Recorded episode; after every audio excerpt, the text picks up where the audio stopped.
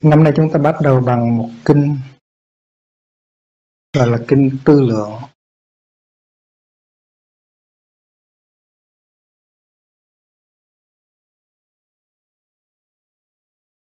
Kinh này nó có tính cách rất là thực tiễn cho sự tu học ở trong tăng thân.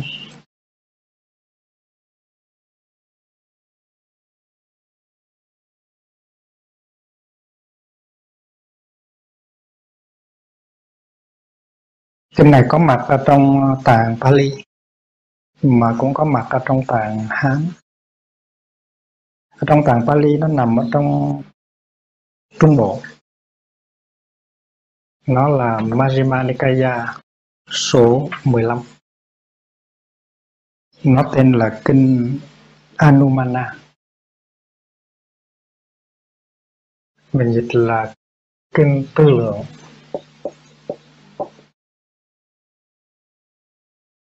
Dịch là kinh tư lượng, là tại vì cái chữ tư lượng này nó có xuất hiện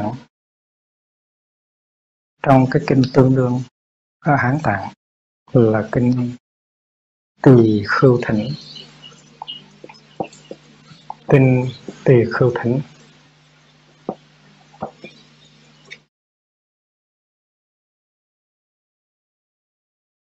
kinh Tỳ Khưu Thỉnh tương đương với kinh tư lượng ở trong tạng Pali là kinh số 89 của Bộ Trung A Hàm.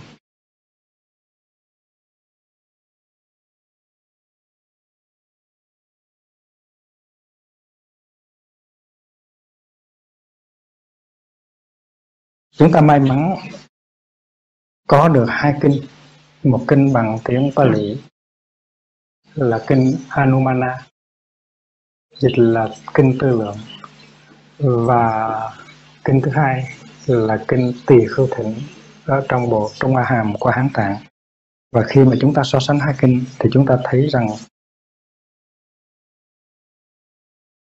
tới 90% hoặc là hơn 90% những cái điều trong hai kinh nói thì nó phù hợp với nhau nó chỉ có những cái một vài cái chi tiết khác nhau thôi thành ra lời của Bụt được giữ lại trong cả hai kinh, ít nhất là được 90%.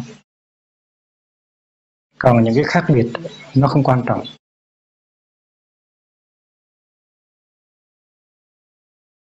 Thật ra kinh này không phải là do Bụt nói mà do một vị đệ tử lớn của Bụt nói. Đó là thầy Đại Mục Kiền Liên. Maha Mulagana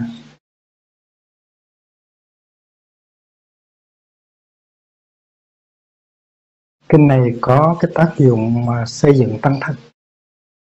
Và ngày xưa, trong thời của Bụt còn tại thế, thì các thầy, các sư cô đọc kinh này rất nhiều có thể nói rằng là sau giới bản thì kinh này là kinh được đọc nhiều nhất. Tại vì nó có cái tác dụng xây dựng cái tăng thân. Nếu tăng thân không có hạnh phúc đó, thì sự thực tập nó không thành công. Cái chữ tư lượng nó có nghĩa là so sánh đo lường. Quán chiếu. Đáng lý phải dịch là tỷ lượng. Tỷ tức là so sánh. Lượng là đo lường cái so sánh ở đây tức là so sánh người khác với mình. Đem hai người đặt gần nhau để coi thử là có những cái có những cái nào giống và có những cái nào không giống. Và tiếng Anh á, chữ uh, tư lượng dịch là inference.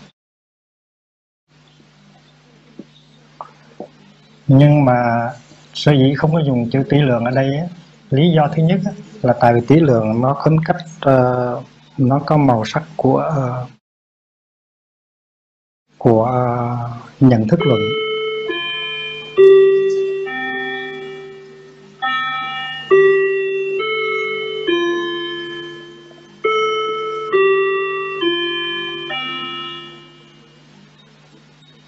nhận thức luận tức là epistemology.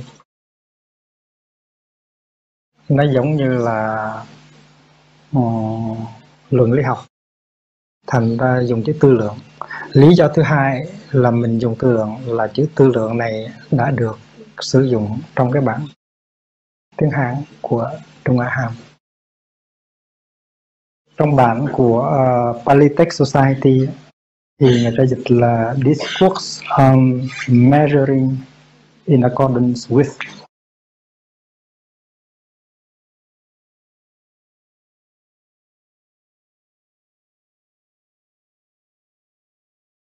Measuring tức là đo lường. In accordance with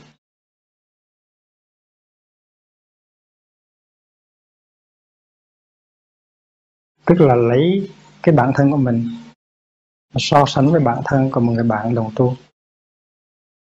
Nhìn vào bản thân của người bạn đồng tu, rồi nhìn vào cái bản thân của mình và để uh, suy tưởng để quán chiếu. Coi thử mình học được cái gì và mình không nên học cái gì.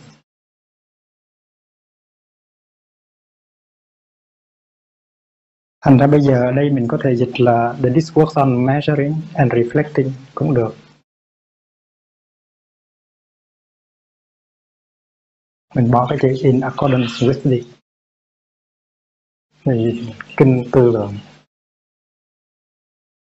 khi mà mình dùng cái bảng tiếng Anh thì mình sẽ dùng cái đề này là discourse on measuring and reflecting.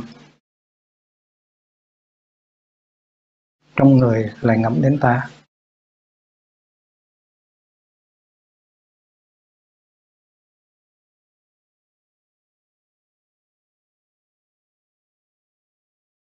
Như đã nói, kinh này không phải do bụt trực tiếp nói, mà do một thầy lớn tức là thầy Mahamukherjee nói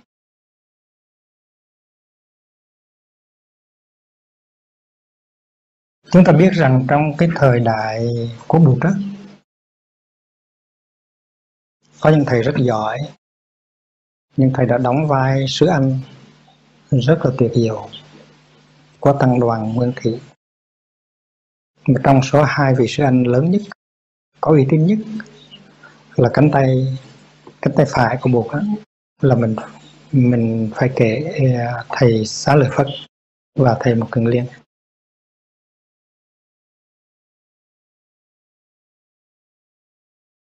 Chỉ sau mấy năm chỉ mấy năm chỉ có hai năm à, sau khi thành đạo thì buộc đã thâu nhận hai thầy lớn đó tức là thầy xá lợi phất và thầy một cường liên và từ đó trở về sau buộc uh, có hai thầy như là những cái bàn tay xây dựng tăng thân rất là hữu hiệu. Hai thầy cũng gặp nhiều khó khăn cũng bị ganh tị nhưng mà hai thầy đã đóng vai trò huynh trưởng rất là rất là hay.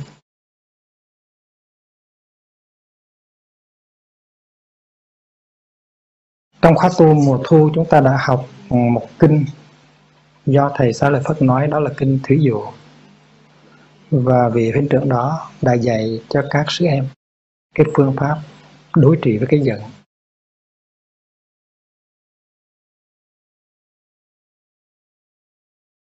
Và trong khóa mùa đông năm nay, chúng ta bắt đầu bằng kinh tư lượng do thầy Maha Một Quyền Liên dạy. Nghe tới thầy Đại Một Quyền Liên thì mình thường chỉ có một cái ý niệm là thầy rất thân với thầy Xá Lợi Phất. Thầy là một bậc đại hiếu. Chúng ta thường gọi thầy là đại hiếu Một Quyền Liên Bồ Tát. Nhưng chúng ta ít người biết được rằng thầy là một vị sứ anh. Rất biết các em mình và đã dạy dỗ, đã cống hiến những lời dạy dỗ hết sức là thực tế. Và cái công trình xây dựng tăng thân của thầy một cần liên rất lớn. Chúng ta sẽ thấy trong cái kinh này.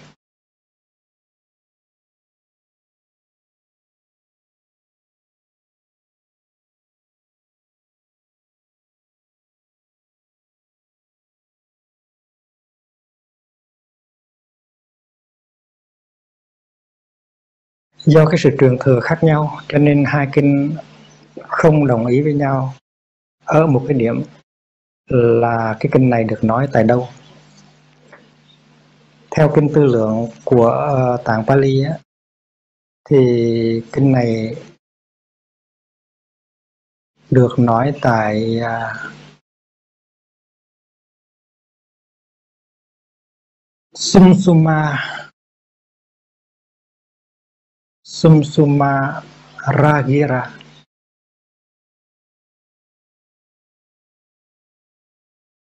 còn cái kinh uh, trong Hán Tạng thì nói rằng kinh này được nói tại tu viện Trúc Lâm. À, tu viện Trúc Lâm này không phải là tu viện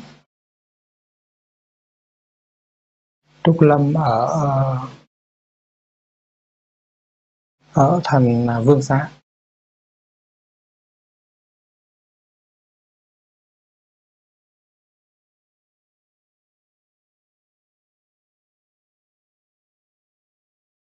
Nhưng mà chi tiết đó nó không quan trọng lắm.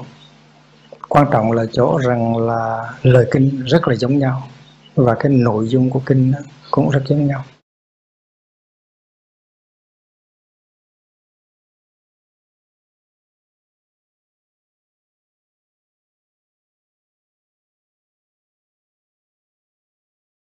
Trong cái bản hán tạng thì chúng ta thấy cái đề kinh là lời thỉnh cầu của vị khất sĩ.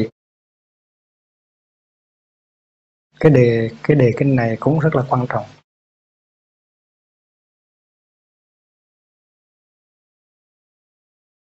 Và cái ý về sự thỉnh cầu của một vị khất sĩ cũng được uh, nói rõ trong kinh à, tư lượng tức là kinh thuộc về tạng Pali.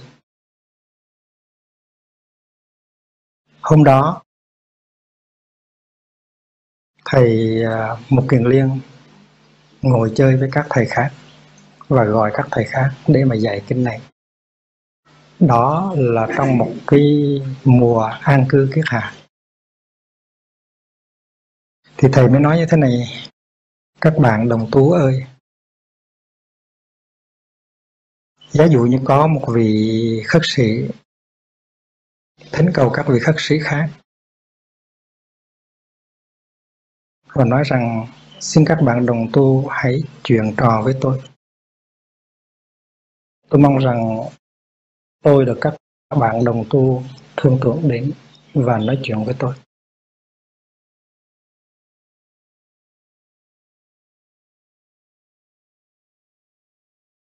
Tại sao tại sao lại xảy ra cái chuyện mà có một vị đồng tu phải yêu cầu những vị đồng tu khác nói chuyện với mình?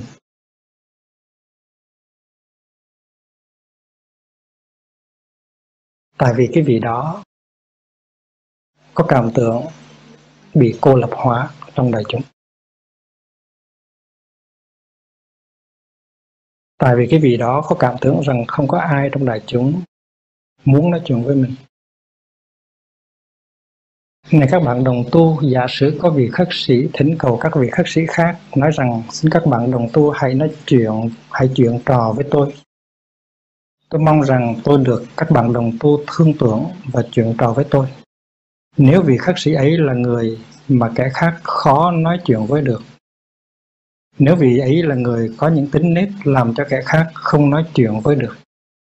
Nếu vị ấy là người thiếu kiên nhẫn, thiếu cởi mở không có khả năng tiếp nhận những lời phê bình, khuyên bảo và dạy dỗ của các bạn đồng tu phạm hạnh, thì các vị này xét rằng không thể nói chuyện với vị ấy, không thể dạy bảo vị ấy, không thể đặt niềm tin vào vị ấy. Đó là cái cái chủ đề được nêu ra. Và tại vì thỉnh thoảng trong đại chúng có một người có cảm tưởng là cô đơn, có cảm tưởng là các thầy khác, các sư cô khác không có ai muốn nói chuyện với mình. Và vì vậy cho nên mình có cảm tưởng như là mình không không có được uh, tăng thân chú ý tin tưởng. Nói theo danh từ bây giờ là tẩy chay.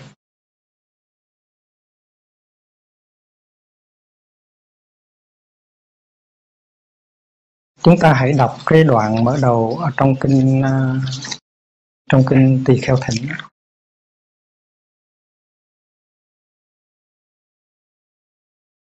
để so sánh.